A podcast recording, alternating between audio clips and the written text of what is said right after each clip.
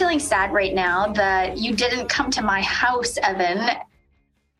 Since you pointed out that you were trick or treating and we're neighbors, and you didn't drop Yeah, by. I'm sad as well that I didn't go to your house because you were giving out full chocolate bars. Yeah, and and Did you kids, have an? Oh, they're so cute. Like you gotta bring them. I know, and they were totally ridiculous at the door. Like at times, spontaneously breaking out into song about trick or treating. You know, give me something. You know, smell my feet. That song, yeah. and you're like cringing at the curb as a parent, but also laughing, and like you know, but everyone were good sports, like laughing and singing along with them. It was, Mhm. it was funny. Bruce Like- had, uh, I got a story. Bruce had opened the door with his uh, fire gear on, and one of the moms screamed out from the sidewalk, It's a stripper. Oh my gosh. All right, mom. That's your association. Well, thank goodness she hasn't had a house burned down on her. I called 911 and they just sent all these strippers to my house. What are you gonna do? My house is on fire. No, ma'am, we're actually firemen. Um, oh my. Jo- so Jonas is eight, and he's pretty funny. He um, there's one house where you know the their big window, they were like had you could see the TV behind it, and the TV was on Shaw Cable's um, directory listing, you know, like channel guide. And we don't have Shaw Cable. We've never had Shaw Cable, so he has no idea what that looks like. He thought it was some kind of game menu. And so they opened the door and he's like, What were you doing? They're like, What? Like, what were you doing? They're like, Oh, we were just watching TV. He's like, No, you weren't. They're like, What? He's like, Yeah. yeah." He's like, No, because I saw I saw your TV in the window. And they're like, Mm. No, oh, that's just the channel menu. And he's like, Oh. He's grilling them at the door. We're like, why were you arguing with them about what they were doing?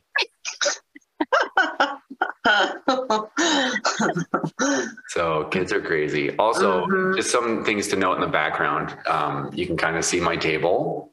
Got that new Mhm. table, Mhm, and then uh, over there, you can see I brought that in today. That is for my car to get the snow off it because it is snowing like crazy.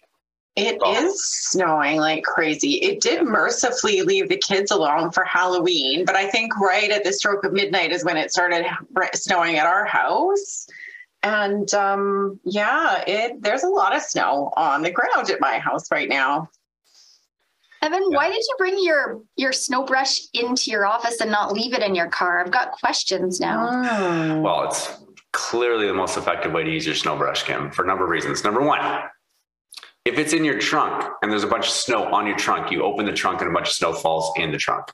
Okay. Number two, if it's in the back seat, which is why I normally carry it because that's better than the trunk for that reason, you open the door and snow gets in the door a little bit less than the trunk, but it's a little bit.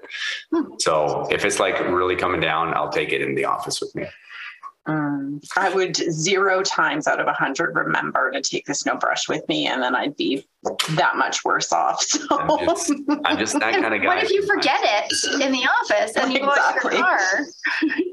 I'll come back because I'll be like, oh, the car's covered in snow. Mm. Usually, right? Because when I I do that when it's like actively snowing, so there's gonna be snow in my car. Um, and also, you can see it's right underneath my jacket, so I'll see it. Also, one other thing, More things. This is exciting today. Oh, a Um, cactus. I got an office cactus for my birthday from a former guest. Oh, well, happy belated birthday and congratulations on your new office family member. This is from Michael Sommerfeld, the sex therapist. Oh, Very we should, nice. We should do a contest and have our listeners name your cactus, and we'll give them a mug for the best name. Yeah, Mm, mhm. done. Uh, name my cactus. You can get one of these babies. And where Much do people coveted. where do people submit their answer?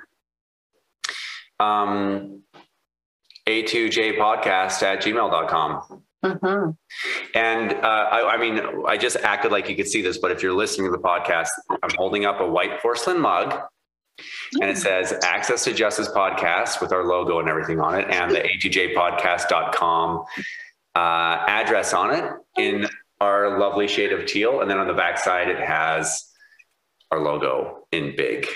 hmm So if you look at the video, you can see all sides of the mug. All three of us have our mugs out. So they're pretty sweet mugs. I'm not going to lie. Um, so name my cactus. Name your cactus. Is there any Okay. like psychology things that we should be reading into you getting a prickly plant from Michael Sommerfeld? If you weren't a psychologist, I wouldn't even ask. But I wonder if he's sending. He's not a any sort of psychologist. Not a Signal. psychologist. That's right. A He's a social, social worker, worker. and registered therapist. therapist. Yes. I didn't think about it until you brought it up, Heather, but now I've got some questions.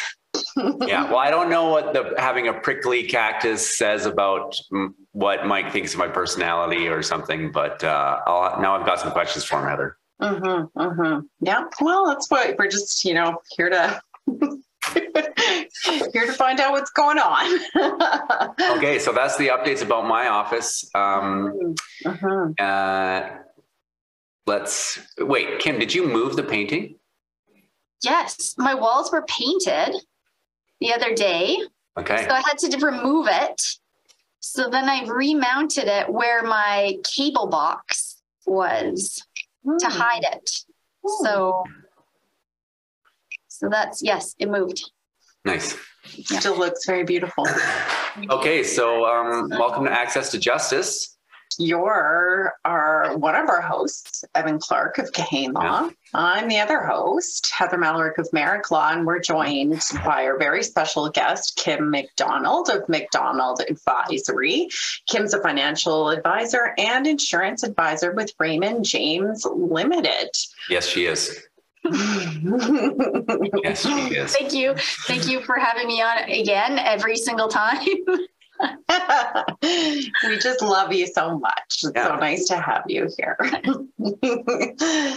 so, I think today we are picking Evan's brain about some things that are related to estate, sort of related to estate planning, um, but um, maybe it's a, a good tie in with the Halloween and the spooky themes of, of skulls and, and, and such. So, um, I don't know, dear listener, if you want to learn a little bit more about wills and estate planning, we've done previous episodes on that. So you can check out our website um, and look for that episode. Um, but today, I think we wanted to do a bit of a deeper dive into personal directives. And actually, this is my first question for you, Evan.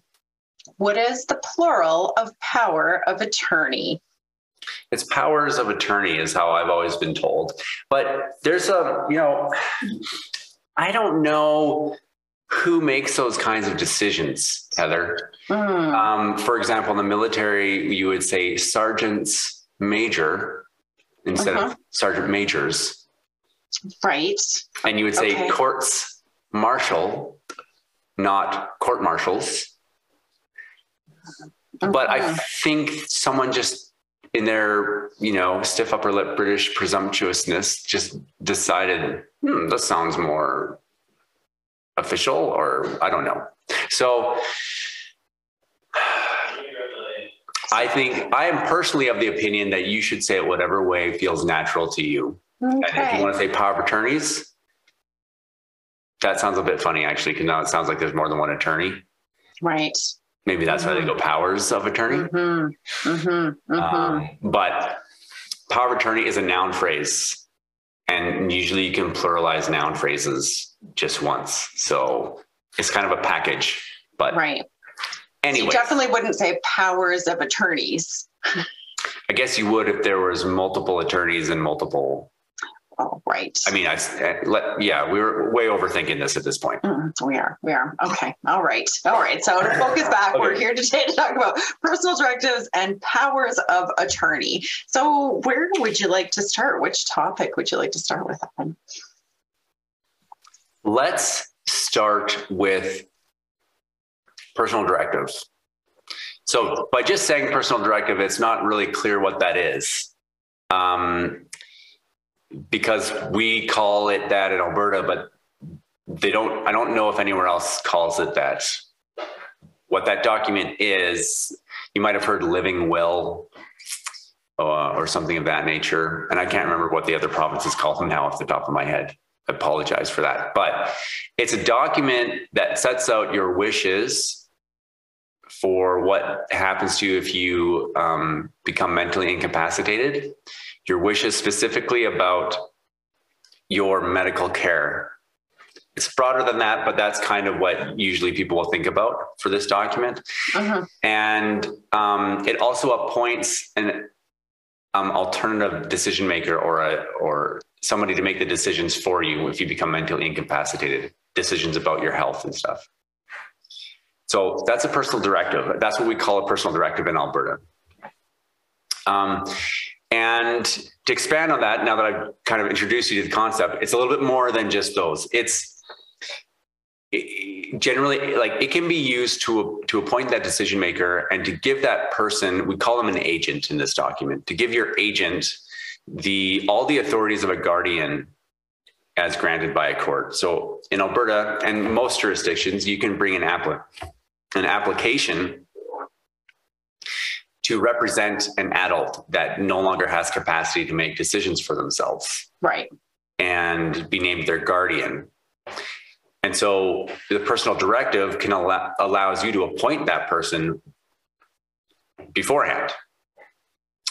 And then it and then it includes um you know the one that I draft anyways it'll include what powers and authority they have specifically kind of lays it out so that um, you know that would include all the powers of a guardian um, but also specifically uh, sets out the authority to consent to or withdraw consent for medical care or or medication, anything like that, and to um, have the last say about who can visit in the hospital and um, yeah, things of that nature. Okay. I- Um, I've heard the term green sleeve. Uh, so when I know, I know specifically, I've heard this from my husband, who's a firefighter. When they go into the hospital, there's a, a green sleeve, and I guess that's like a green envelope with like your power of attorney or personal directive, some kind of powers of care stuff.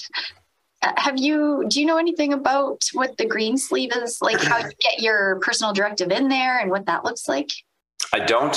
I just, as you said it, I looked it up, and um, the province of Alberta has, like, I guess that's an Alberta thing, and the province of Alberta has information about that online, and it says. A green sleeve is a plastic pocket that holds your important advanced care planning forms. Personal directive. If you get a green sleeve, it'll come with a blank one. If you already have your own, you take the blank one out and then you put your own in there goals of care designation. So this is a specific form, a specific uh, government form. Um, and your personal directive, I think, just by the name of that form, I think your personal directive would cover that as well. Advanced care planning slash goals of care designation tracking record is another thing that goes in your green sleeve. So you can get it by asking your healthcare provider, or you can order it online and they'll send one to you five to 10 business days. And where should you keep it? It belongs to you. When you're at home, keep it in a place that's easy to find, such as on or near your fridge. That's a good idea because emergency responders need to find your important healthcare documents quickly and they're trained to look for personal medication near your fridge. I did not know this. Hmm. So that's a green sleeve. Thank you for asking that, Kim, because uh, now I'm more uh, knowledgeable about that. And you should put your personal directive in there. Um, yeah. So, do you have any questions in general about that, or do you want me to just start continue talking more about what would be in that document? Yeah, well, I, I think that was one of the questions I had that sort of uh, about that is like who should have a copy of it and where should it be kept? Because, yeah, I mean, in that kind of situation where um, a firefighter or first responder is coming into your house, um, everyone's probably going to, well, you want everyone to know what your wishes are, I would guess. So that's uh, that's really interesting about the green sleeve thing. Um, yeah, yeah, so that green sleeve is kind of like for example, I don't have a green sleeve and I'm not going to order one anytime soon because I'm not like I'm healthy. I don't think anything's going to happen to me, but I still have a personal directive because that's part of my estate planning documents and everyone should have one. Um, so where do you keep it if you don't have a green sleeve? It's not really feasible. Like, could you imagine I have five kids? We got seven green sleeves. Like back to the kitchen to the fridge door. Mm. It's not really the most feasible option. So um, you don't necessarily need to have a green sleeve until you know you, that might be something you get when you're kind of older and you start going to hospital more regularly for things that are like non-life threatening, but you still have to go to hospital. When you're in that situation, for sure, that should be in your green sleeve and that should be ready to go at all times. Mm. Before that point, all of your estate planning documents. So your will, your power of attorney, your personal directive. And I also always recommend that people keep a list of people that need to be notified if anything happens to them, an up to date list of your uh, accounts and things, investments and stuff. Anything that your attorney named your power of attorney might need access to. Keep all of those together in a safe place could be a safety deposit box, it doesn't have to be. Um, make sure people know where to find it, right? If something happens to you um, that your, you know, your your best friend, your personal representative named in your will, your attorney named in your power of attorney, or your, you know, the people that you're naming those documents should know where to find them. Um, Every time my parents go on holidays, I think they're like, Heather, don't forget, all of our stuff is in the and I can never remember. Isn't that terrible? They're going away again. Sorry, mom and dad, if you're listening to this, I promise I'm really going to pay attention this time. They'll know where your documents are.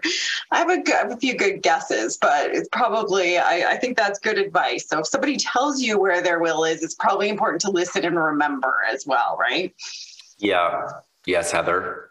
Mm-hmm. My parents is in their freezer. They've got like a chest freezer. It's in a Ziploc bag in there. Mm, okay.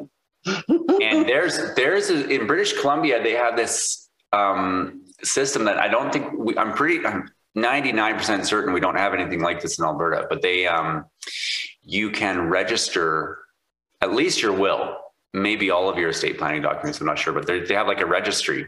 Hmm. And so my parents' documents are registered in that registry as well. Well, makes sense, I think. Alberta, I don't think we have that, but. Um, so personal I, directive, sorry, go ahead. Yeah. Uh, well, I had one other question, but um, you mentioned your kids and whether they would have a green sleeve or not. So, can someone who's under 18 have a personal directive if they're in that sort of older end of you know the range getting close to 18 and having ideas about you know uh, decision making for themselves um, or do their parents by default have ultimate medical decision making authority um, I might be putting you on the spot with that. You may not know the answer to that right off the bat. Well, I feel pretty confident that I know the answer, but I don't have like, it's not the most like, I, it's not something that I've just looked up and could tell you about. But mm-hmm. what? I, but children that are under 18 are already have guardians. Right. So their guardians have all the powers of a guardian already. Right. Children under 18 that you know we don't have I, I, we don't call it like emancipation here in Canada, but um, you know if you're living at home and you're and or you're under 16, like you've got a guardian somewhere. And so, yeah, guardians, someone under the age of majority in Alberta probably doesn't need one. But my oldest is 18 now, Heather, so Mm. she can have one. Mhm. Mm. Um, yeah. So the personal Could director. be your birthday present. It sounds like a good one. Something an 18 year old would appreciate. Here's your will. You're leaving everything to me. Sign here. I, I have uh, uh, breaking news. This just in from the fire department. They are saying that they look for it usually on the fridge or on top of the fridge. Beside the bed is another common spot. Mm. So I think those are kind of what people should focus on if that's where they're typically looking. Okay, good. Hmm. I'm going to pass that on to people. Keep it near your bed or on top of your fridge. No. Personal directive. I wouldn't want them to keep their will on top of the fridge or beside the bed, to be honest. Anyways, okay. Um, so, what are some things you might see in a personal directive or some options to have in there? Um, I always include some instructions for the agent. That's again the person that's being appointed. Um, and they have some responsibilities. If you're an agent for somebody, you have to keep a record of all the decisions that you make as that decision maker. You have to keep a written record and you have to keep them for at least two years after you stop acting. Um, you also have to make decisions that are consistent with the best interests of the person that you're making the decisions for. That should be obvious, but um, you know that it is, and it needs to be said because you know there have been entire novels written about somebody who is a guardian for somebody and uh, wasn't making decisions in their best interest. Hmm. Usually written by Charles Dickens or something. Anyways, um, so those, th- that's important. And then the the kinds of things that go in in the one that I write generally uh, narrow it down to kind of three scenarios. Well, first you give general general instructions about like what what you would want, and and you give a priority that needs to be followed. The priority being if it's written in this document, that's the highest priority.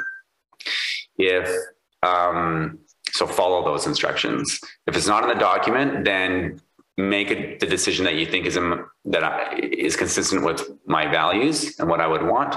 And if you're not sure, just do your best. And then there's the, the specific scenarios and instructions for specific scenarios. And there's, there's basically three scenarios. One is um, temporary incapacity. Now, let me back up for a second. Okay. So the personal directive can only come into force if the person is incapacitated. It's not like like a, a power of attorney, as we'll, we'll talk about in a second. You can that can. I have a power. My wife has a power of attorney right now for me, so she can go and do stuff on my behalf because I've granted her that authority. She can produce that. She can go to. If I had a bank account just in my name, she could go there and she could do whatever she needs to do using that power of attorney. But I, I think I still have my mental capacity. Personal directive, that's not the case. You cannot, it's not in, in force until the person is mentally incapacitated. And so, how do you prove that? You get a doctor's note. A doctor examines a person and says that this person is incapacitated. And then that gets attached to the personal directive, and, and now it's effective. And if that's a formal requirement. Like you'd have to have that medical document. You know, I'm not sure if it's a across the board mandated by the act. There's a Personal Directives Act uh, requirement, but it's a requirement for the ones that I write. So, and it may be a Mm. requirement to the act. I'm not 100 percent sure, Heather. Regardless, Okay. it's a it's a good idea. Mhm.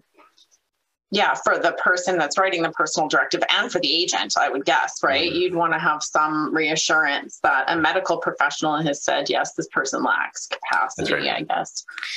And so, the one of the other duties is to monitor capacity because of that. So, we talked about the duties of keeping a record and and and um, that another duty is monitoring monitoring capacity and as soon as they gain that capacity back they have to stop acting as the agent and inform anybody they've been dealing with as the agent that they've stopped because the person has capacity again.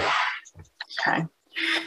So the three scenarios, the first one is temporary incapacity. So usually what people want is if it's temporary in, incapacity, like hold off on making any big decisions. Like um, if you can hold off from amputating my arm until I wake up again, I'm expected to wake up, then hold off. Make let me make that decision.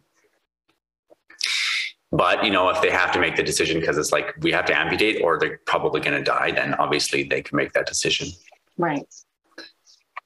The second scenario is long-term incapacity, but we're not like at death. So this would be a situation like perhaps Alzheimer's or dementia, where they've it's progressed to the point where they are not able to really make good decisions about their own care consistently enough that this would come into effect.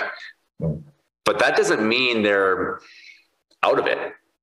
There's like, you know, it's gradual, it goes in stages. And so in that situation, there's a the threshold is as long as they're mean, able to meaningfully interact.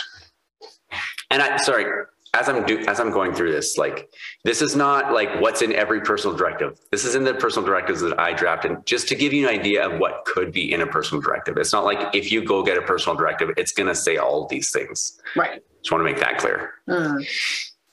So, um, if they're in that place where they're they're now kind of need a personal directive, but they're but they're still lucid much of the time, then um, as long as they're able to meaningfully interact with other people. They want quality of life maintained. They want procedures to to extend their life. What you would expect, um, and you know they want their wishes when the person is consulting with them. They want they want the person to consult with them, and they want their wishes to be followed as long as the wishes aren't likely to cause them harm. Okay. So even though they don't have, they're not allowed to make the decisions they want to be consulted and have their wishes followed if at all possible. Scenario two is when they no longer are able to meaningfully interact with others. In that case, usually what people want is no more um, like comfort measures only, no more, they want to progress to a, a dignified death as soon as possible. Um, and that doesn't mean like accelerated. That's different. Like um, we have the law in Canada that allows medical assistance in dying. You have to have the capacity to choose that. You can't put that in your personal directive. No one, no one can do that if you don't have capacity. You have to have capacity to choose that. So, but basically, you withdraw if you're on a dialysis machine, for example or a breathing machine or something, then if you're no longer able to meaningfully interact with people, that's not the best scenario because that's more that's not the best example because that's more the next scenario, which is end of life. But basically, when you can't talk with people anymore or interact at all in a meaningful way, then what's what is there left to live for? You just want to kind of transition at that point in time, peaceful and dignified way. The last scenario is the end, the very end, like when you're expected to, die within a few hours or a few days. In that case, usually what people want is um, no more drugs of any kind except for anything to make them comfortable, as comfortable as possible. And no crazy things like dialysis or chemotherapy or or uh, restarting the heart if it stops or CPR or anything like that. You withdraw consent to all those things and just comfort measures only and and that's kind of what everyone wants at the end. You just want to go in a peaceful way. So that's typically what's in a personal directive. Um, and people acting as agents are in in the ones that i draft they're entitled to be reimbursed for out of pocket expenses but not to be paid for their services as acting as the agent. Okay. And that's pretty much it hmm. for personal directive. Any thoughts or questions or comments from either of you? I got some more interesting information about green sleeves while you were talking, Evan. Crack that egg of knowledge on us, Kim.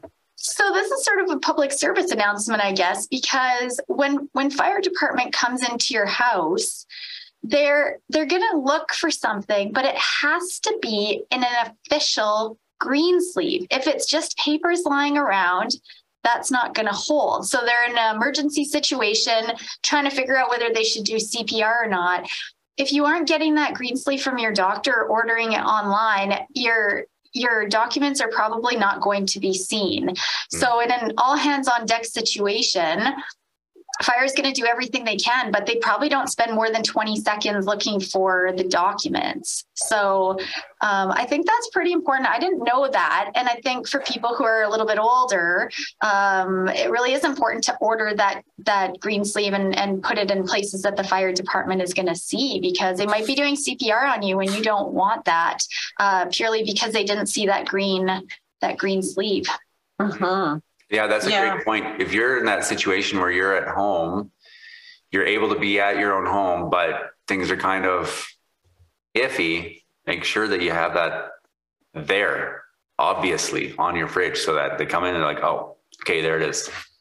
Read that before we start cracking chest bones it may be important for folks to, even if they're not older, but maybe these are really important decisions to them for whatever reason, whether it's you know religious or spiritual reasons. Um, so you know, I mean, that's that's a good public service announcement, I guess, as well.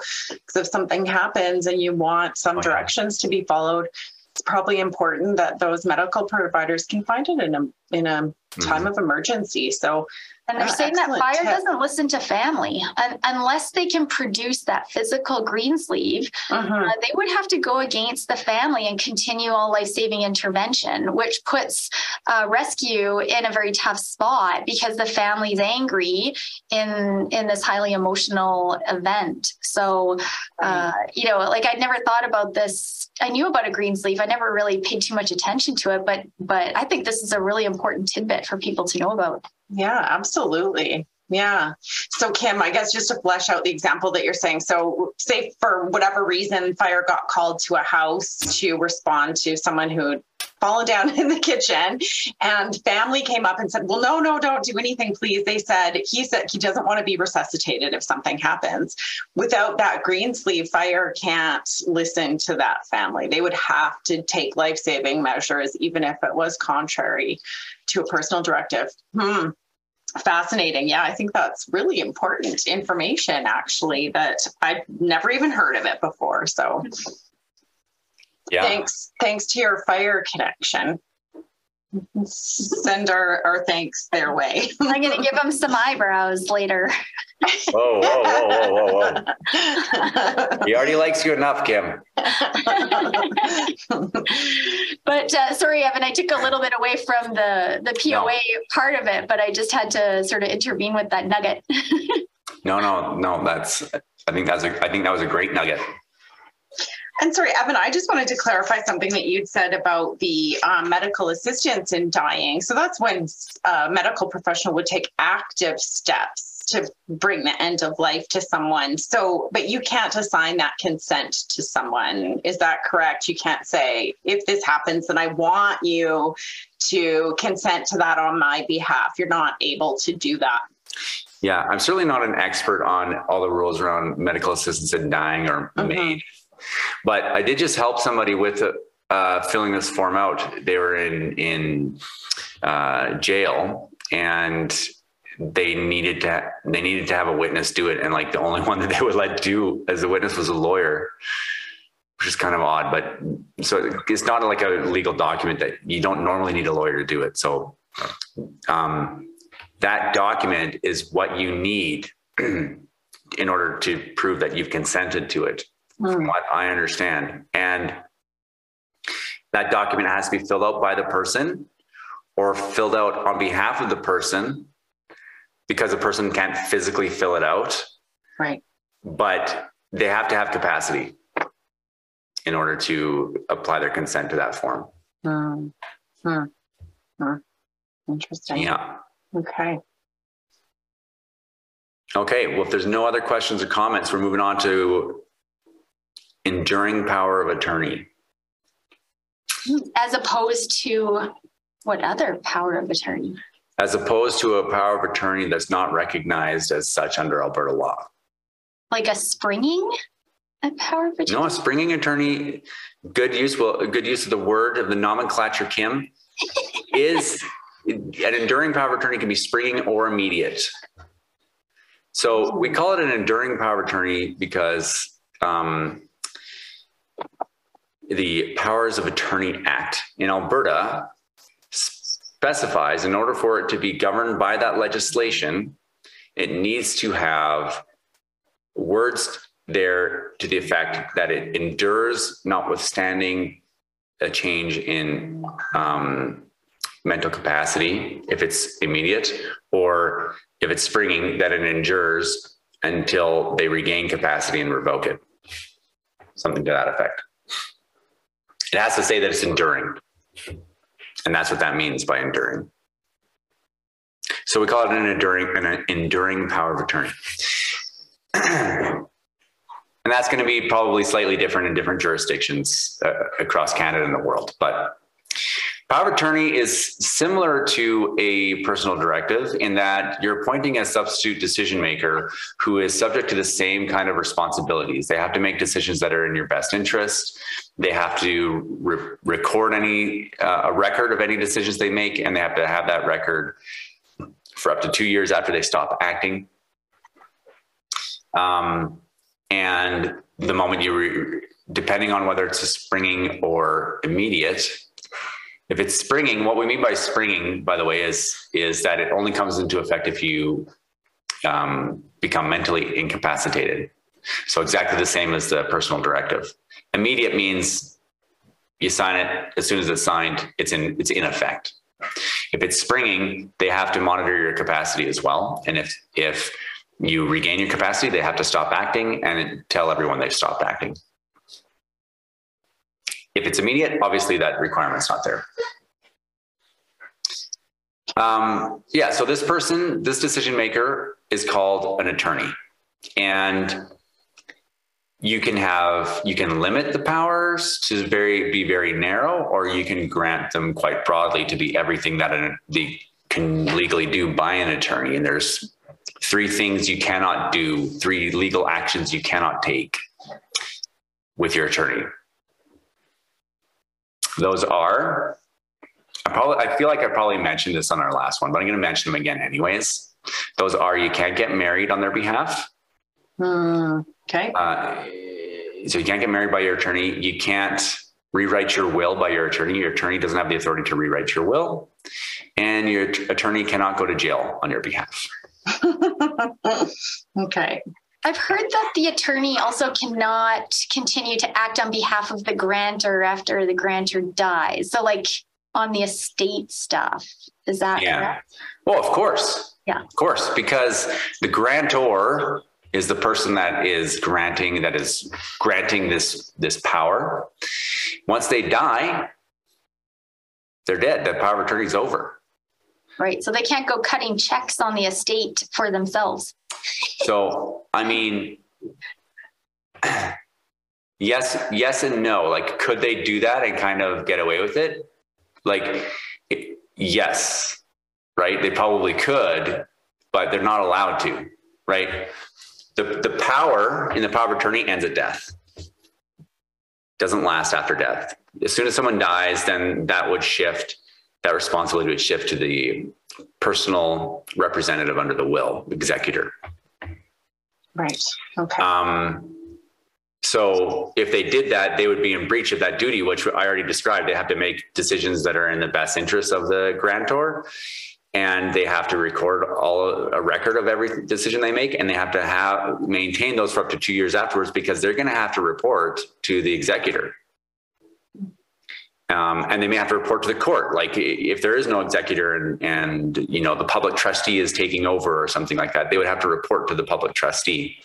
So if you're acting as somebody's attorney, make sure you keep those records and you keep your nose clean. The court is not very patient with people who steal money from from people when they're in a position of trust. Mhm.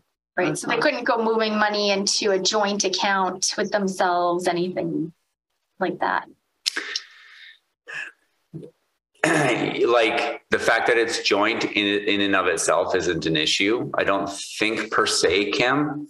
but it would be like if they just put it into their own account and there wasn't like a reason for it. Um, or, you know, or they were like, I'm going to provide this service to this person and then pay myself. No, that's a breach of fiduciary duty. So, like, if you could they do that? Yes, it's against the law. Yeah, I know at our firm we wouldn't. Uh, we probably wouldn't allow that. And in good reason. Like, if somebody was moving it from the that grantor's account that's in their sole name into an account that they hold jointly with the grantor, like, why? Why are you doing that? Right, Maybe question. if it was a spouse or something, though, I wonder, right? If you had a spouse who was incapacitated, but they had most of, you know, maybe the assets or the income or something went into their sole account. I wonder if that would be a situation. No, that would be. Oh, totally... but then that wouldn't be for the best interest of that person, would it? I don't know. I'm just thinking. No, so through. what you're describing is perfectly normal and usually totally okay. In fact, mm-hmm. in the powers of attorney that I draft, I include something that that clarifies that a little bit. It says oh, okay. specifically authorize you to maintain any joint accounts mm-hmm. and to continue to support my spouse and my children mm, or my spouse, okay. whatever, yeah, and, or my partner in the same method, more or less as as I was doing before I became incapacitated. Mm. Right, because if you're in that situation where the mortgage comes out of a joint account, like, and you had been paying it, yeah, yeah. like you would want that to continue. So mm-hmm. it'd be more of a situation where it's like a not a spouse. I mean, the spouse could do things wrong as well, but not yeah. a spouse. And then they're like, they've got this joint account and they're like, I want to buy that car. Hey, George has a hundred thousand dollars in that account. He's not going to miss five grand. It's just, you know, meh. Yeah. Now, yeah, before we go too far down that what if rabbit hole, like that's the idea is um, appoint somebody you trust because they can they can certainly screw you over before the fraud is found and before um, the bad conduct is found. And usually people like that are good at spending money not planning for the future. And so that money's probably gone if they've spent it. So make sure you choose someone that you trust. Would you say it's common to have different people for the power of attorney and the personal directive? No it's not common the most common is it's exactly the same person for both of those and for the personal directive. Sometimes it's not, but it's quite common that they're the same. Because if you think about it, like think about your own life, Kim, it's like, who would you appoint as your agent and your attorney? There's probably not a humongous pool of people that you're choosing from. You're probably thinking about one or two options, and they would be good for both jobs.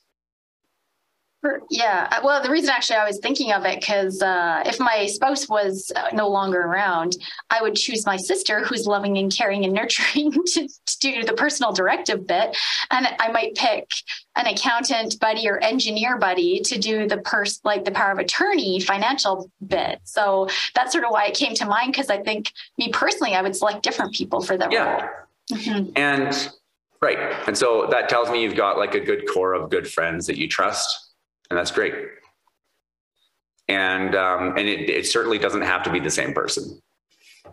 Yeah, often it is though, and often like you know if it's someone that's a little bit older in their 70s or 80s and they're thinking like they might actually need to use these documents relatively soon usually the pool of people to choose from is a little bit smaller too hmm. they're retired a lot of their old colleagues are dead it's just kind of what happens when we get older. That's something common I see. Any other questions, comments? I got a call today from a bank who's acting uh, as power of attorney for a client of mine. She's 98, and uh, they're taking over. They're springing the power of attorney into action, and and they're taking over because there is no one that no one else available to to do that role. So to your point, I think there are people out there who um, who just don't have someone. Interesting. The yeah. bank. She named the bank. Well, it's a trust department with the bank. Hmm. Yeah, so they yeah they called me up and said they're they're jumping into action with the power of attorney and they've got all these instructions for me, uh, so we can start uh, moving the client into long term care and paying her bills. So as long as they're not moving it out of your care into like their like local unregulated anyways yeah, we're. I mean, we're very regulated on the investment side. We Right, wouldn't if be they're able gonna- to if- transfer money outside of that client's account. It would have to go into their personal bank account. hmm yeah no i was just thinking about like oh we'll take over these investments from here kim thank you very much we're the bank we know what we're doing yeah, we all know how that'll go. yeah anyways It doesn't work like that. So the power of attorney. Um, sometimes we, we talk about the difference between springing and immediate, and sometimes it's quite handy to have an immediate one. Like I mentioned, my wife has one for me, and she does because I served in Kuwait. And if anything happened while I was in Kuwait um, that required my signature, I probably wouldn't have been able to deal with it. I probably wouldn't have been able to do something about it. Sometimes I would have, but like, especially if it was okay to have a digital one, because I, I mean, I could scan documents and stuff like that. But regardless, I was also in fairly high tempo situation and couldn't take time to do a bunch of admin. So my wife being able to do whatever she needed to do made a lot of sense. And um, my car registration uh, was up earlier this year and it was super inconvenient for me to go deal with it. And she just trotted into AMA with my power of attorney and she took care of it on my behalf. So that was nice. So, Evan, maybe something we didn't make super clear. So, you talked about how the personal directive only comes into play with capacity. Powers of attorney can come into play with incapacity or not. Is there overlap on the decisions that these different people can make? Like the um, is it can a personal directive agent ever make a financial decision? Can they make legal decisions? Like, is there a content difference between these two roles? Yes, there is. That's why we need the two of them. One is limited to decisions about the person, and the other is, um, you know, dealing with finances and and the legal side of things. Okay. So you Yeah. could re-register a car with the power of attorney. so you can sign documents and agreements and stuff, um, as long as you're not getting them married or rewriting their wills. That's right. Um, what about things like residences? Kim, you just gave the real life example of someone who was having to be moved into long term care. Um, if that person's incapacitated, who who gets to make that decision? Would that be a power of attorney or a personal directive situation? Great question. It's personal directive. Okay. Yeah, personal directive makes the decision. Like think about the powers of a guardian. Now, Yeah.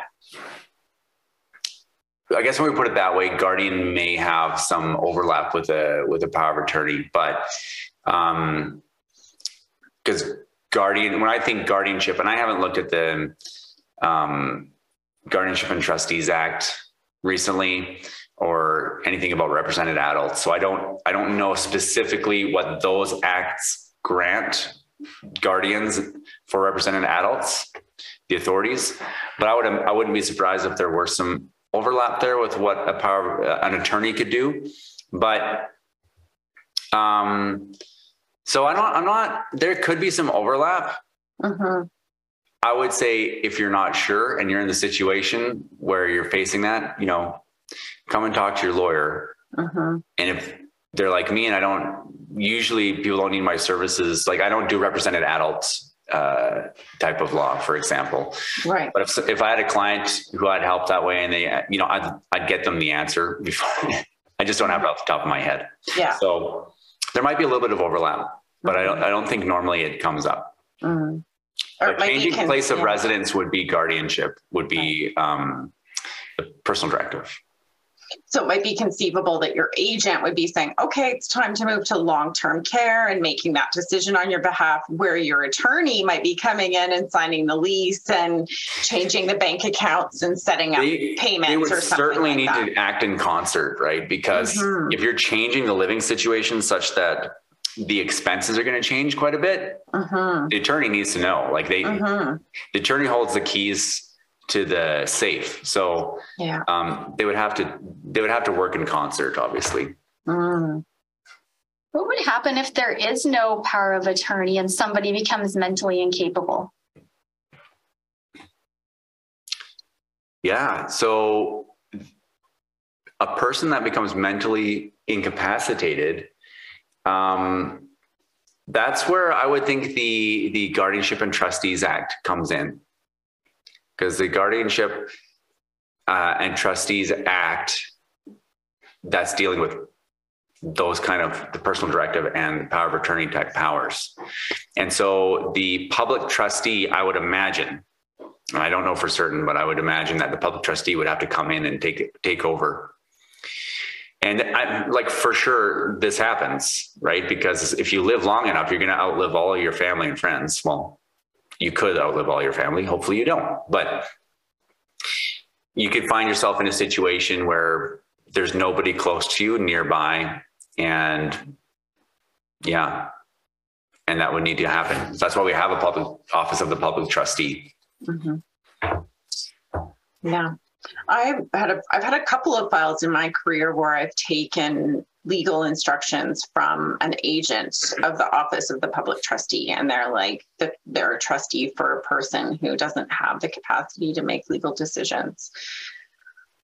hmm I'm I'm curious around I can't think of how they got involved in the first place. I guess maybe when that person turned 18 and the people around them sort of got that up and running for them before they they um turn the age of majority to start making decisions for themselves.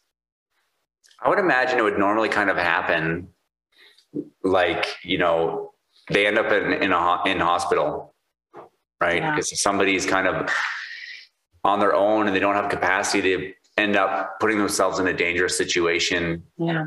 and would end up in the hospital. And that's where it'd be like, okay, they don't have capacity. Like, who can we call? And, you know, I could see that would be a likely situation where the office of the public trustee would be notified and it would have to come in and start taking action. Mhm. Evan, is there a way to revoke a POA and a personal directive? Yes. So if you write a new one, it revokes the old one. Um, otherwise, like it has to be original. It has to be the original, just like a will. So um, a copy is not the document. So if you shred the original, you want to shred the copies too, because that that can be ambiguous, right? Like a lot of organizations will accept the copy because they realize there's only one original. Um, but often, I think the banks, for example, would want to see the original and take their own copy, as opposed to Mhm. just like, oh, here's a copy. But other agencies might accept just the copy because most of the time people are acting in good faith and it's just kind of inconvenient. To, um, so shredding the original, and if you know of any copies, you'd want to get rid of the copies too. So, what if somebody's slightly mentally incapacitated and they want to revoke? They don't like their their kids' decisions. They want to revoke it. The doctor deemed that the POA should be sprung into action. Um, is there any way for that to happen? Yeah, there there is Kim. So testamentary capacity or like the capacity to make these documents is not necessarily the same as the capacity to have the documents in force. So the questions that I have to ask the client, like, and this happens sometimes where you, you're dealing with somebody who you're like, "Ooh, we're right on that edge. And maybe lots of the time they don't have capacity. So when I'm there, when I'm talking with them, I ask very specific questions, and and usually I'm doing them all together. So I'm really worried about the the testamentary capacity, i.e., about the will. But I would imagine I'd have to double check the other acts to see. But it's quite possible that it's come in force because then they've got the doctor's note and they're able to be lucid enough to give instruction to revoke or to write a new one. So for the will, they have to understand what is what does their estate consist of, and they have to understand the consequences of who they're leaving things to, and what that does to their estate. Um, yeah, and that's about it. So, you know, you can think somebody might not be able to tell you everything that they have. But if you're reasonably certain that you have the documentation that shows everything they have, and they can look at that documentation and understand it and realize that that's their estate, then I would think that would check the box for they know what their estate consists of. And if they can understand and articulate to you what they want and what that means, like, um, you know, saying things like, well, okay, I want to leave everything I have to Kim. And like, okay, but what's everything that you have? Do you know what that means? And if and if you can show them, okay, this is these this is all of your accounts. This is what you have. And then they can see, oh, oh I didn't know I had that much. I don't want to leave all that much to Kim. Okay, I'll leave uh I'll leave half of it to Kim and half of it to Heather. Like, okay, well, you know, tell me a little bit about your family. Like, who else is there? So I, you go through these you go i go through these questions to make sure that they understand who their children are that's usually that's usually kind of who you would want to make sure they understand and are able to articulate why they might be leaving someone out of the will um, because they can like you don't have to include people in your will. You don't. You can exclude people except for very specific um, situations. You can exclude whoever you want from your will. Um, and so yeah, they don't have to be totally with it. They have to understand what they have um, and who they're leaving it to. And it has to be clear that that's what they want. Hmm. So, and so, yeah, yeah, so to translate that to like power of attorney and personal directive, mm-hmm. um, uh, you know, I can think of a world where they have the capacity to change those documents but it hasn't been lifted. Do you know what I mean? So or where you might go to the hospital and the doctor might say this person has doesn't have capacity. But then they went to a lawyer and a lawyer would say okay that's fine. But for the purposes of giving me legal instructions i do find that this person has capacity and might allow them to then change their personal directive. create a bunch of confusion but yeah, it would, but it's I, I think it is possible, right? They'd be different possible. tests or different standards. Yeah. Mm-hmm. Well, the more I'm thinking about this, Maybe. I'm thinking about I think I think the standard is probably going to be the same, but I think it would be more a question of in the moment that they're meeting with the lawyer, do they have the capacity? Mm. The both of the documents cannot be revoked as long as they're they have mental incapacity. Uh, so if a doctor has said this person has mental incapacity and sign the form, then you probably couldn't change it. Then you couldn't go and revoke it. Like, yeah, uh, to be safe, yes, that's obviously the like that's obviously the mm-hmm. clearest situation. Mm-hmm. Um, it would have to the doctor would have to say, oh no, now they have capacity. But I mean, you can think of a situation where it might be impractical to go to the doctor and you know a lawyer would be taking a kind of a, a risk in order to um, take instructions to revoke it if a doctor hasn't lifted that but i certainly could imagine where that might be the case and um, yeah hmm. so if, if an estate was litigated because of a change that happened later on that could could be on the edge do lawyers have a personal liability in those cases? Uh, I would think so. Yes. Like, and just kind of flesh out what you're saying.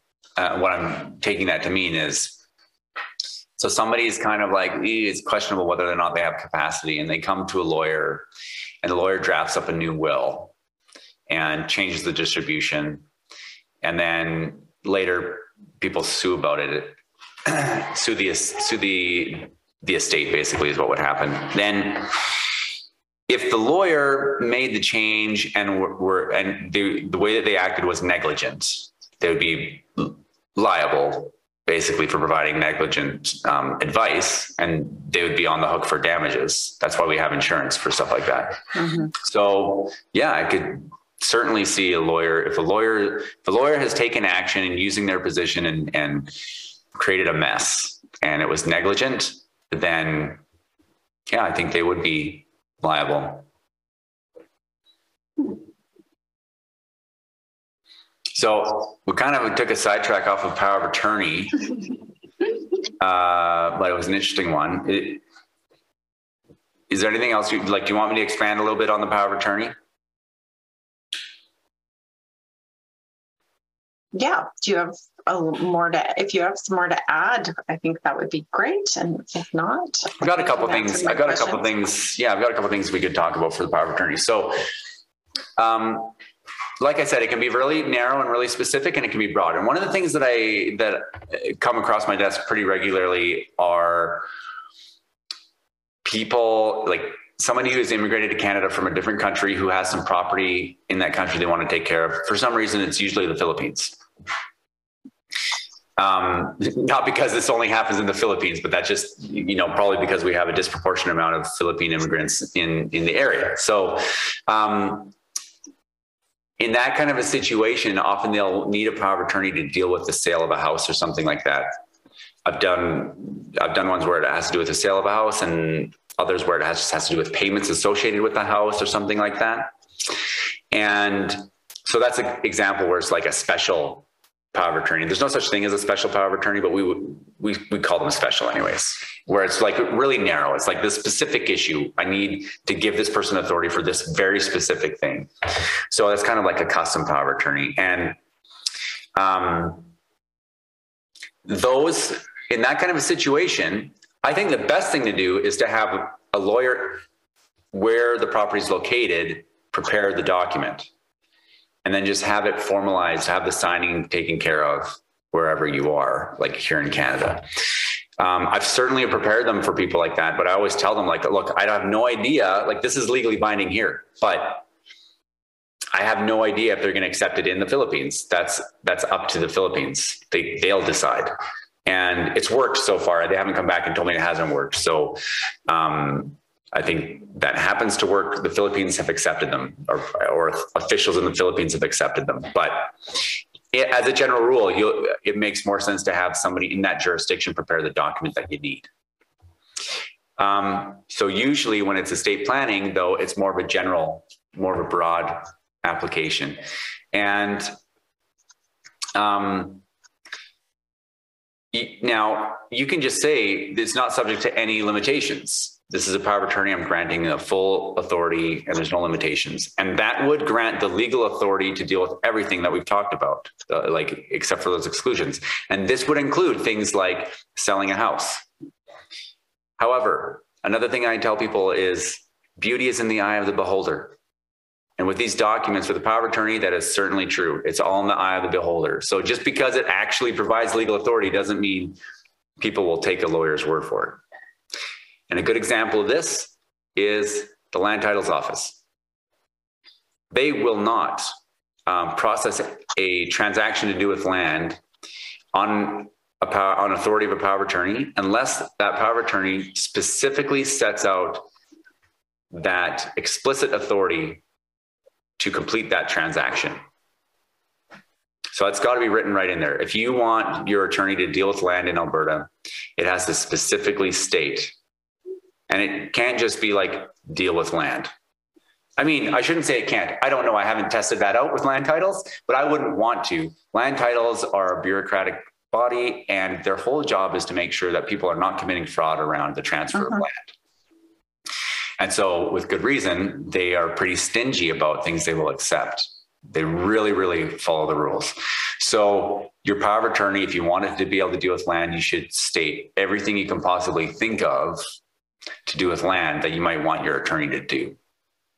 And it, does that go to specific property that you own, Evan, or giving them specific powers? I authorize them to transfer it to a family member, to sell it, to da da da, or does it have to be regarding a particular piece of property, like land title, link number 68492, yeah. blah, blah, blah. So it doesn't, it doesn't have to, unit. yeah, it doesn't have to describe a specific piece of land. Certainly you okay. could if you wanted to limit it to that one parcel of land. Oh, okay. You could certainly do that. And that would, land titles would not accept that for any other piece of land. Right. Um, but if you don't want to limit it to just one piece of land, you don't have to include the specific land. You would just have to include the specific power. So, you know, the ability to buy or sell land, you know, um, enter into lease, grant leases, um, kind of anything you'd want to list them all out. I've got like four sub paragraphs about that in the ones that I write. Mm-hmm. I can't quote them for you, but it, you know, it deals with pretty much everything. Okay.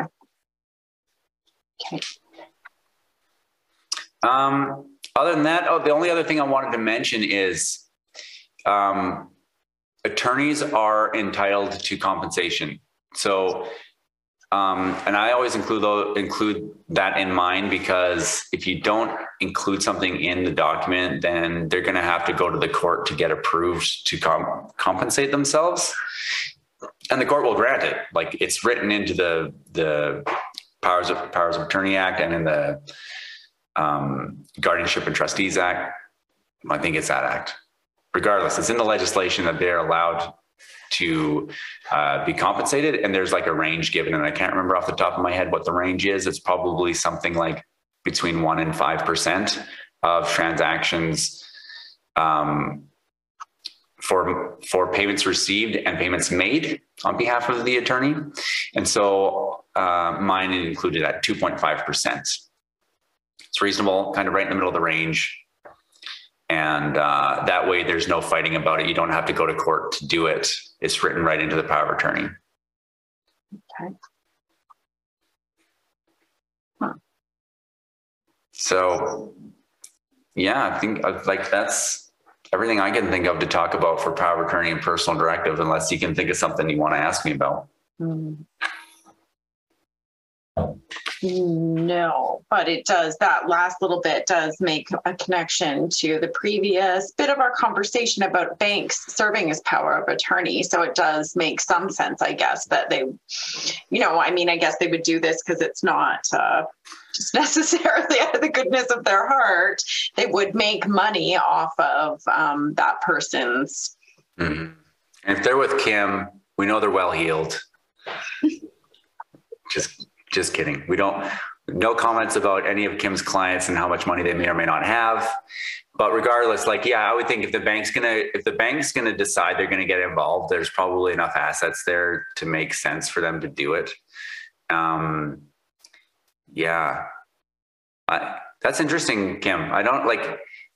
Again, it's not like I practice in the area of law where I would see this a lot, anyways. But like, I'd never heard of like a bank doing it before.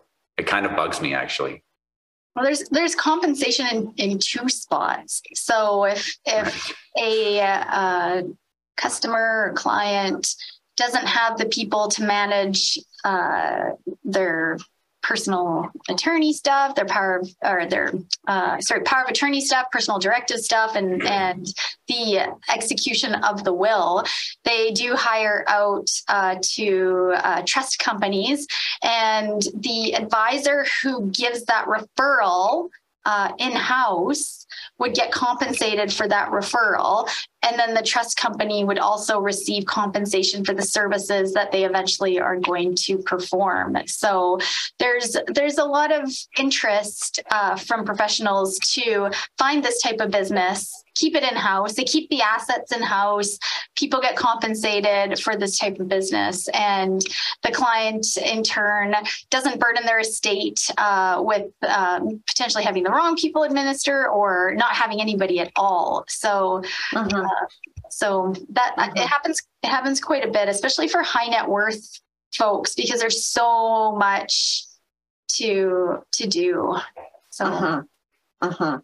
Yeah, it's it's a it's an advantage to have a professional in that position or in that role. Then, but you have to be able to afford it to evan's point like there or was that your point heather so if if you're you know if somebody other than your kids are getting 4% of your estate um you know that that could be a significant amount of money and would Mhm. Be happy with that i don't know Mhm. but Mhm. people pay for the service every day every day Yeah, I'm re- recalling that we had Damien McGrath on, and I think he spoke a little bit about that, um, more about the trust side and being a trustee. But I think we did touch on power of attorney in that conversation as well.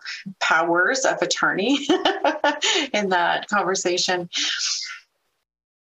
I Mhm. just pulled up the Personal Directives Act, and um, which you know I should have looked up beforehand because that would have been helpful. But uh, at least like I'm on. Uh, uh, I haven't told any lies so far. Um, re- like I was just there's a section about revoking the personal directive.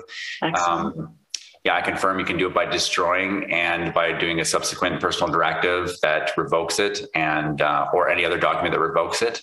But the document that's made revoking it has to meet the statutory requirements of a personal directive as far as it being in writing and signed and, and those kinds of things. okay. Um, I was pull, I pulled this up specifically, Kim, because you mentioned about compensation. Mhm. And um, I just wanted to look up if a personal, yeah. So for the personal directive, an agent is not entitled to receive remuneration for exercising any authority. So that one would be excluded. You probably don't find big banks acting as agent under personal directive, um, but that would be the office of the public guardian Mhm. that would do that. Hmm. Uh, wait, hold on, hold on. Now that I said that, there's a service providers. Uh,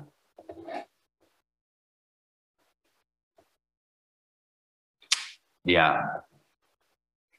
No, nothing. I, I, yeah, we'll just move on. So there you go.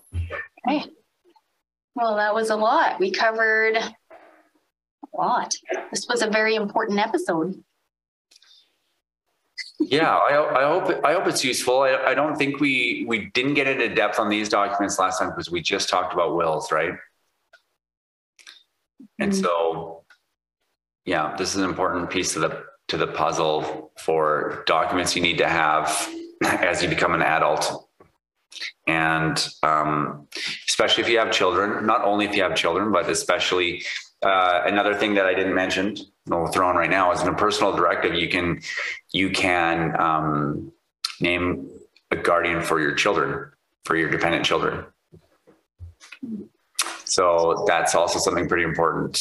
If you have children, um, y- you can name guardians in your will, but a will only starts if you die.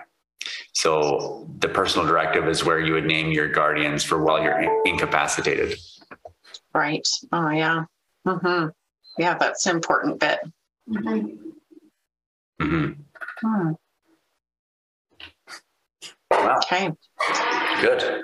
Well, lots to think about. I'm puzzled. I, I had something else to ask, but it's gone now. So I've been sitting here trying to think and listen at the same time, and just I'm not able to do it. It hasn't come back. So, well, thanks, Evan, so much for walking us through those. I think that's um, it's it's pretty important to know the difference between those two things, and um, um, and to know what they do and why, you know, if you go see um, a lawyer like Evan to get a will done, why he's going to be talking to you likely, or they're going to be talking to you about these two documents at the same time.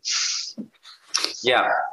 One other thing to mention about all of these documents, the will, personal directive, and power of attorney, right now in Alberta, this came in because of COVID, but I hope it never goes away. You can execute these documents remotely.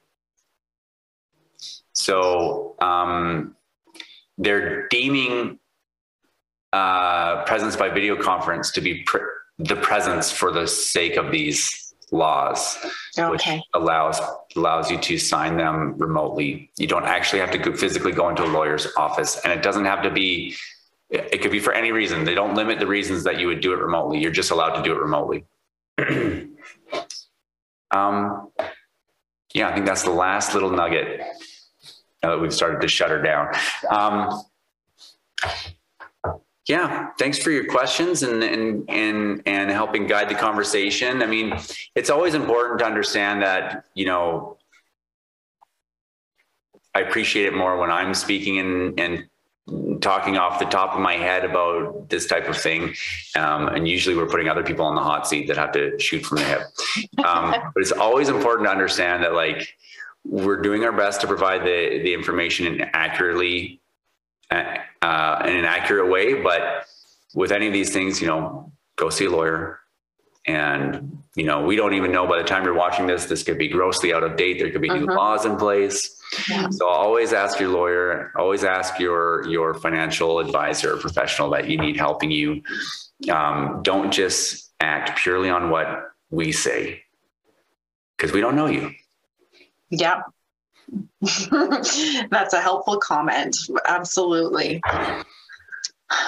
All right. Well, this has been another episode of Access to Justice. Stay safe and warm out there, folks. I know we're probably gonna, this is probably gonna come out well after Halloween, but I have no doubt it's still gonna be cold and snowy in Edmonton when it does come out. So um, be careful out there. I saw like a stream of Facebook posts and stuff about highway closures and accidents and everything else. So, um, yeah, be careful out there and enjoy the snow. Any information in this video is general information only and is not, nor is it intended to be, legal advice. Watching this video does not create a lawyer client relationship. You should always seek the advice of a lawyer or other qualified professional for advice regarding your individual situation. While we take care to ensure that the information contained in this video is accurate and up to date, we make no warranties or representations as to the suitability, completeness, or accuracy of the information contained in this video. Any reliance you place on the information is at your own risk. Kahane Law Office, Merrick Law, Heather Mallory Professional Corporation, Evan Clarke Professional Corporation, Evan Clarke, Heather Mallory, and any guests will not be responsible nor liable in any way for any content, including but not limited to any errors or omissions in the content, or for any loss or damage of any kind incurred as a result of any content communicated in this video, whether by Evan Clarke, Heather Mallory, or by a third party. Kim McDonald is a financial advisor with Raymond James Limited. Information provided is not a solicitation, and although obtained from sources considered reliable, is not guaranteed. The view and opinions contained in this media are those of Kim McDonald, not Raymond James Limited. Securities related products and services are offered through Raymond James Limited, member Canadian Investor Protection Fund. Insurance products and services are offered through Raymond James Financial Planning Limited, which is not a member Canadian Investor Protection Fund. Raymond James advisors are not tax advisors, and we recommend that clients seek independent advice from a professional advisor on tax related matters. Insurance products and services are offered through Raymond James Financial Planning Limited, RJFP, a subsidiary of Raymond James Limited, which is not a member Canadian Investor Protection Fund. When providing life insurance products, financial advisors are acting as insurance representatives of RJFP. Darkness of the dales dissipates, declines because of he who turned water